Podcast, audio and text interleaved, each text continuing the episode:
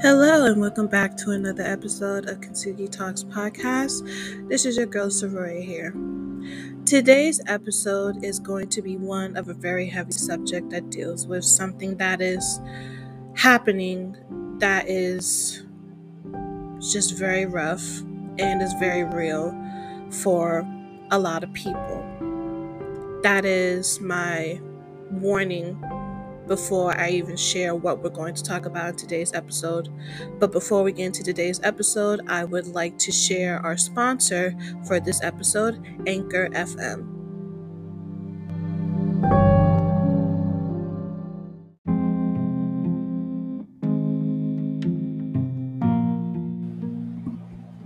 Eric Garner, Tamir Rice, Philando Castile, Sandra Bland, and the 10 black souls that we recently lost in the shooting that happened in Buffalo, New York.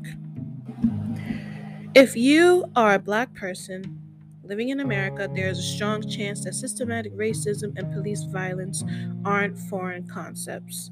Police brutality, unfortunately, has been a public health issue for decades. So, while the more recent string of police and racist vigilante killings of George Floyd, Ahmaud Arbery, Breonna Taylor, and Elijah McClain might bring up a host of emotions, they probably aren't surprising to you. More unexpectedly, however, is that in light of these killings, the country seems more willing than ever to contend with how racism impacts Black lives on a social, emotional, financial, and psychological level. And that could also trigger all sorts of interesting feelings for Black people. One of those feelings is Are we ever going to feel safe?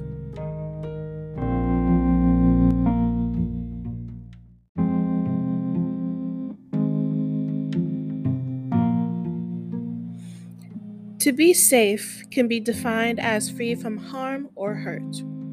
So, feeling safe means you do not anticipate either harm or hurt, emotionally or physically.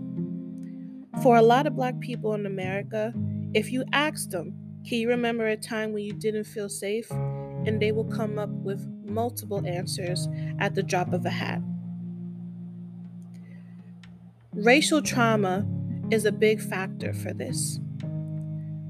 The number of instances of overt disenfranchisement towards the Black community are countless. During slavery, a psychiatric condition was developed to describe slaves who attempted to free enslavement, which was referred to as drapetomania. Also, during slavery, black men were considered only to be three fifths of a man. Between 1932 and 1972, the U.S. Public Health Services enrolled black men into the Tuskegee syphilis experiment, which was disguised as providing treatment for black men with syphilis. Instead, participants were prescribed vitamins or administered insufficient doses of medications that resulted in a number of unnecessary deaths. These instances, among many other atrocities, have resulted in significant ongoing trauma to Black people within our community.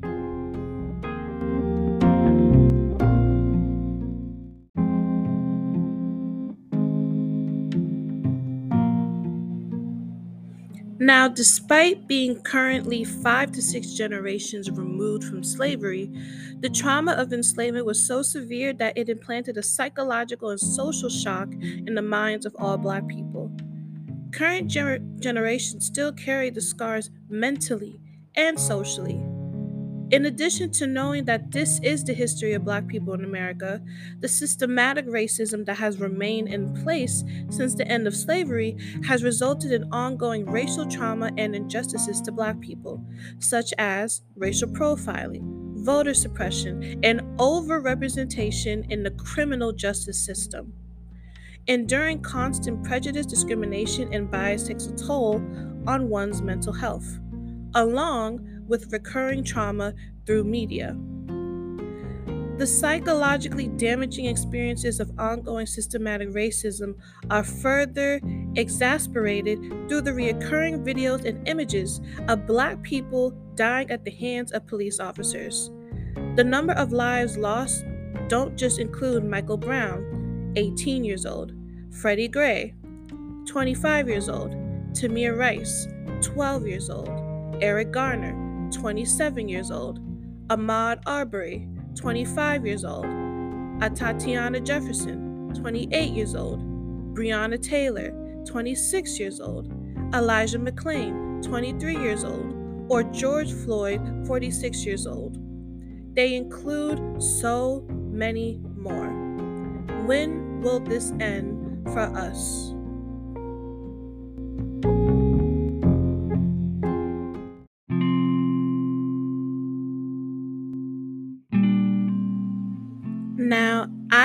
To end this episode on a more lighthearted note, even though the topic of this episode was very heavy. And I, of course, went on a bit of a rant, connected with my own emotions of how I feel as a Black woman. The fact that I am a woman is one thing, but being a Black woman is a whole other thing. I personally have never experienced any racial injustices towards myself individually, but I see it every day. I see it every day. I live in Brooklyn, New York. I live in a gentrified neighborhood where one area is a whole bunch of white people, Jewish people to be exact, shopping with their kids and stuff, and then a few blocks down is project houses. Brooklyn is still Brooklyn. And unfortunately, things like racism, things like police brutality, things like promoting black bodies, lifeless black bodies, everywhere on social media still exists. And this, of course, makes me feel unsafe a lot of times. It makes me feel insecure about myself. Not even just as a black woman, but as a daughter of God. And there's times where I pray to God and I'm like, God, that could have easily been me. That could have easily been someone that I know personally. That could have easily been someone from my family. And it's a reality that I have to face, unfortunately. And then in the future, let's say like 10 years from now, I'm going to have black kids. And we've seen what happens to black kids, unfortunately. And it's something that I do question God about every now and then. Just the feeling of not being safe, being insecure of who I am. And then it makes me question God in the form of lament of being like, Where are you? You know? And in moments like that, I look to the book of Psalms. For those that have never read the book of Psalm, it is a collection of literal songs, some of praise, some of lament lament being a crying out of pain. The person who wrote majority of these songs is a man named David, and he knew a lot of pain. But one chapter that I want to read to you guys, one that in times where in times where um, my insecurities and my fear can get the best of me, times where I feel unsafe, I read this to myself. And right now, I'm going to read it to you guys. It is Psalm chapter 91. I'm reading the ESV version and I'm going to be reading the whole chapter. It is titled My Refuge and My Fortress. He who dwells in the shelter of the Most High will abide in the shadow of the Almighty. I will say to the Lord, my refuge and my fortress, my God in whom I trust. For he will deliver you from the snare of the fowler and from the deadly pestilence. He will cover you with his pinions, and under his wings you will find refuge. His faithfulness is a shield and buckler. You will not fear the terror of the night, nor the arrow that flies by day, nor the pestilence that stalks in darkness, nor the destruction that wastes at noonday. A thousand may fall at your side, ten thousand at your right hand, but it will not come near you. You will only look with your eyes and see the recompense of the wicked because you have made the Lord your dwelling place, the Most High, who is my refuge. No evil shall be allowed to befall you, no plague come near your tent. For he will command his angels concerning you to guard you in all your ways. On their hands they will bear you up, lest you strike your foot against a stone. You will tread on the lion and the adder the young lion and the serpent you will trample underfoot. Because he holds fast to me, in love I will deliver him. I will protect him because he knows my name. When he calls to me, I will answer him. I will be with him in trouble. I will rescue him and honor him. With long life, I will satisfy him and show him my salvation. Now, Psalm 91, I read it because it's literally like a song of protection, a song of God saying that is like, as long as you lean on me, as long as you call on my name, I will be there for you.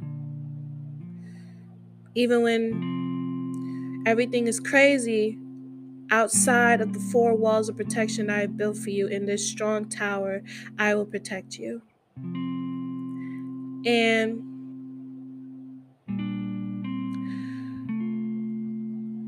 I have a hope for every black person in America, in the world, really, that one day the glory of God will come for all of us and we will finally see the justice that we deserve.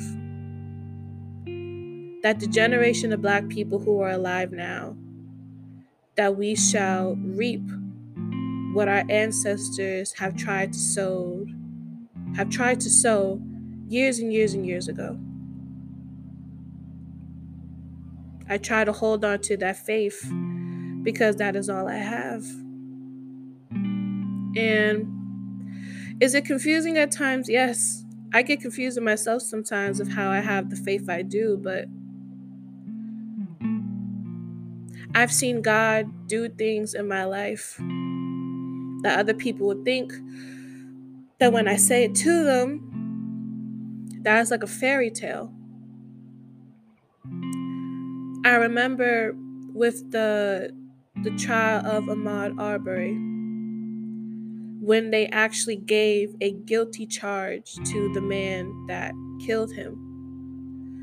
I remember I was we I was with a um, a group of friends, well, virtually with a group of friends, and we one of them had streamed the trial, and it was my first time actually participating in watching something like that, because other than that, I didn't own a television, so I didn't watch anything like that. I just knew about stuff like that from whatever was posted on Instagram or Twitter, but I never watched the videos.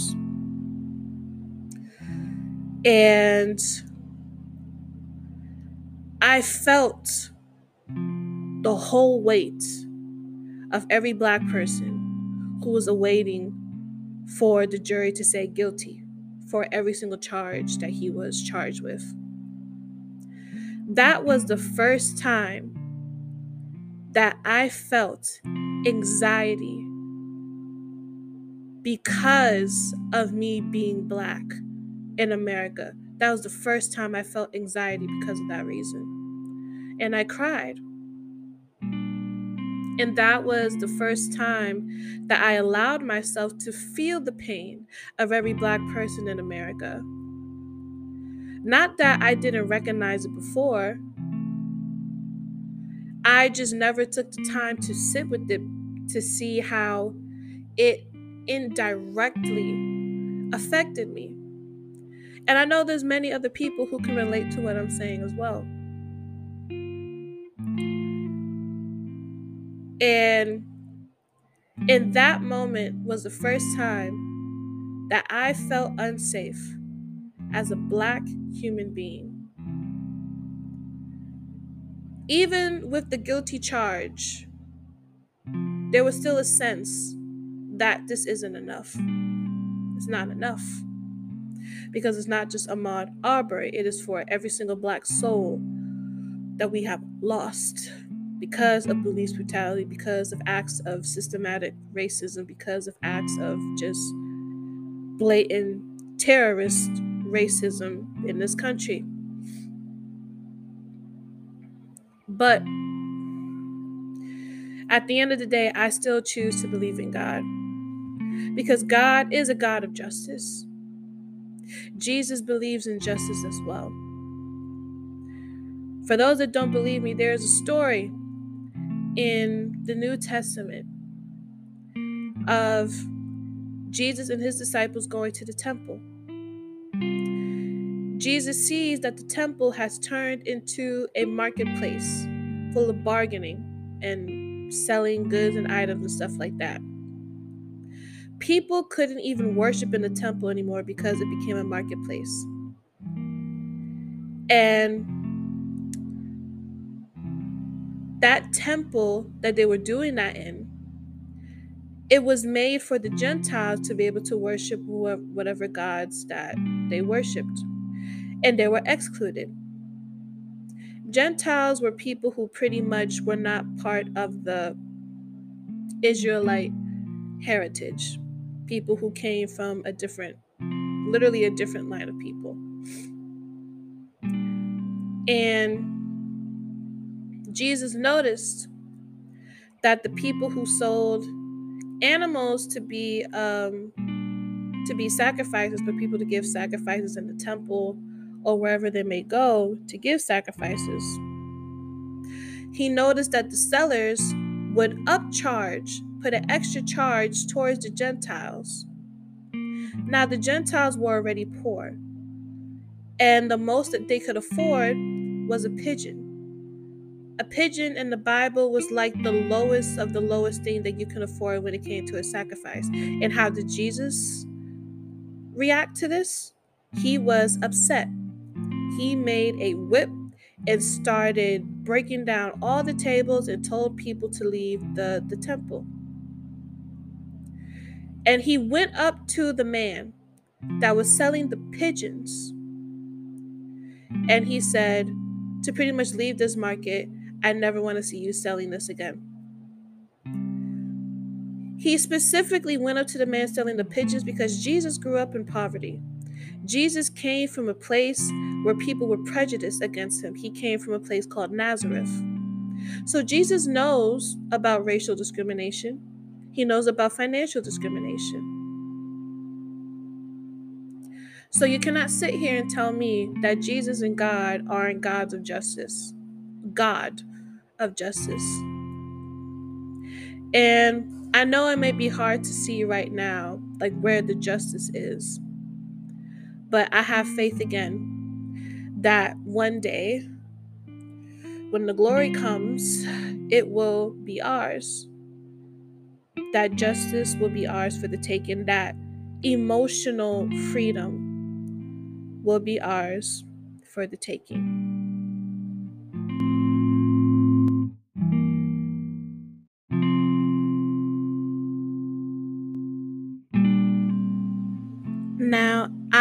To end this episode on a more lighthearted note, even though the topic of this episode was very heavy. And I, of course, went on a bit of a rant, connected with my own emotions of how I feel as a Black woman. The fact that I'm a woman is one thing, but being a black woman is a whole other thing. I personally have never experienced any racial injustices towards myself individually, but I see it every day. I see it every day. I live in Brooklyn, New York. I live in a gentrified neighborhood where one area is a whole bunch of white people, Jewish people to be exact, shopping with their kids and stuff, and then a few blocks down is project houses. Brooklyn is still Brooklyn. And unfortunately, things like racism, things like police brutality, things like promoting black bodies, lifeless black bodies, everywhere on social media still exists. And this, of course, makes me feel unsafe a lot of times. It makes me feel insecure about myself. Not even just as a black woman, but as a daughter of God. And there's times where I pray to God and I'm like, God, that could have easily been me. That could have easily been someone that I know personally. That could have easily been someone from my family. And it's a reality that I have to face, unfortunately. And then in the future, let's say like 10 years from now, I'm going to have black kids. And we've seen what happens to black kids, unfortunately. And it's something that I do question God about every now and then just the feeling of not being safe, being insecure of who I am. And then it makes me question God in a form of lament of being like, Where are you? You know? And in moments like that, I look to the book of Psalms. For those that have never read the book of Psalm, it is a collection of literal songs, some of praise, some of lament. Lament being a crying out of pain. The person who wrote majority of these songs is a man named David, and he knew a lot of pain. But one chapter that I want to read to you guys, one that in times where in times where um, my insecurities and my fear can get the best of me, times where I feel unsafe, I read this to myself. And right now, I'm going to read it to you guys. It is Psalm chapter 91. I'm reading the ESV version and I'm going to be reading the whole chapter. It is titled My Refuge and My Fortress. He who dwells in the shelter of the Most High will abide in the shadow of the Almighty. I will say to the Lord, my refuge and my fortress, my God in whom I trust. For he will deliver you from the snare of the fowler and from the deadly pestilence. He will cover you with his pinions, and under his wings you will find refuge. His faithfulness is a shield and buckler. You will not fear the terror of the night, nor the arrow that flies by day, nor the pestilence that stalks in darkness, nor the destruction that wastes at noonday. A thousand may fall at your side, ten thousand at your right hand, but it will not come near you. You will only look with your eyes and see the recompense of the wicked. Because you have made the Lord your dwelling place, the Most High, who is my refuge. No evil shall be allowed to befall you, no plague come near your tent. For he will command his angels concerning you to guard you in all your ways.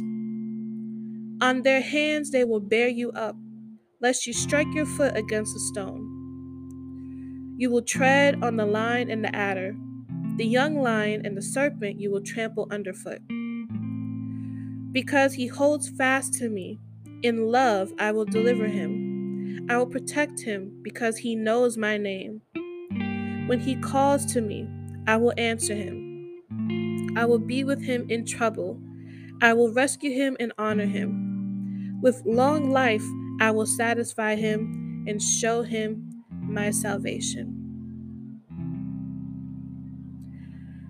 Now, Psalm 91, I read it because it's literally like a song of protection, a song of God saying that is like, as long as you lean on me, as long as you call on my name, I will be there for you. Even when everything is crazy outside of the four walls of protection I have built for you in this strong tower, I will protect you. And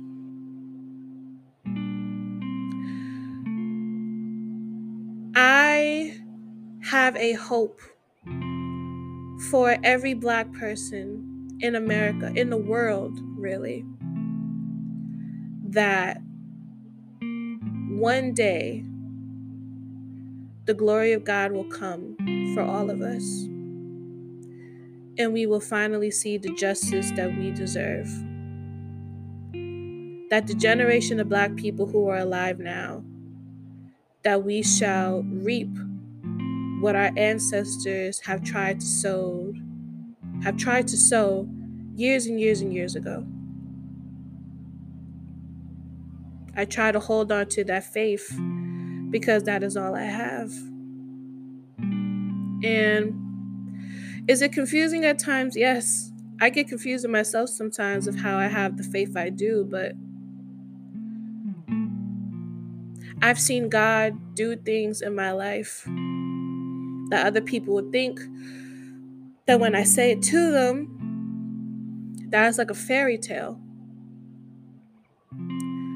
I remember with the the trial of Ahmaud Arbery when they actually gave a guilty charge to the man that killed him. I remember I was we I was with a um, a group of friends, well, virtually with a group of friends, and we one of them had streamed the trial. And it was my first time actually participating in watching something like that. Because other than that, I didn't own a television, so I didn't watch anything like that. I just knew about stuff like that from whatever was posted on Instagram or Twitter, but I never watched the videos. And I felt the whole weight of every black person who was awaiting for the jury to say guilty for every single charge that he was charged with. That was the first time that I felt anxiety because of me being black in America. That was the first time I felt anxiety because of that reason. And I cried. And that was the first time that I allowed myself to feel the pain of every Black person in America. Not that I didn't recognize it before, I just never took the time to sit with it to see how it indirectly affected me. And I know there's many other people who can relate to what I'm saying as well. And in that moment was the first time that I felt unsafe as a black human being even with the guilty charge, there was still a sense that this isn't enough. It's not enough. Because it's not just Ahmaud Arbery, it is for every single black soul that we have lost because of police brutality, because of acts of systematic racism, because of acts of just blatant terrorist racism in this country. But at the end of the day, I still choose to believe in God because God is a God of justice. Jesus believes in justice as well. For those that don't believe me, there's a story in the New Testament of Jesus and his disciples going to the temple. Jesus sees that the temple has turned into a marketplace full of bargaining and selling goods and items and stuff like that. People couldn't even worship in the temple anymore because it became a marketplace. And that temple that they were doing that in, it was made for the Gentiles to be able to worship whatever gods that they worshiped. And they were excluded. Gentiles were people who pretty much were not part of the Israelite heritage, people who came from a different, literally a different line of people. And Jesus noticed that the people who sold animals to be um, to be sacrifices for people to give sacrifices in the temple or wherever they may go to give sacrifices. He noticed that the sellers would upcharge, put an extra charge towards the Gentiles. Now, the Gentiles were already poor, and the most that they could afford was a pigeon. A pigeon in the Bible was like the lowest of the lowest thing that you can afford when it came to a sacrifice. And how did Jesus react to this? He was upset he made a whip and started breaking down all the tables and told people to leave the, the temple. And he went up to the man that was selling the pigeons. And he said, to pretty much leave this market, I never want to see you selling this again. He specifically went up to the man selling the pigeons because Jesus grew up in poverty. Jesus came from a place where people were prejudiced against him. He came from a place called Nazareth. So Jesus knows about racial discrimination, he knows about financial discrimination. So you cannot sit here and tell me that Jesus and God aren't gods of justice. God of justice. And I know it may be hard to see right now, like where the justice is. But I have faith again that one day, when the glory comes, it will be ours. That justice will be ours for the taking, that emotional freedom will be ours for the taking.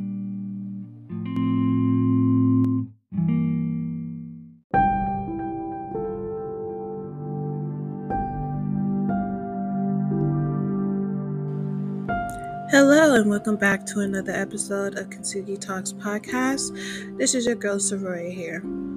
Today's episode is going to be one of a very heavy subject that deals with something that is happening that is just very rough and is very real for a lot of people. That is my warning before I even share what we're going to talk about in today's episode. But before we get into today's episode, I would like to share our sponsor for this episode, Anchor FM.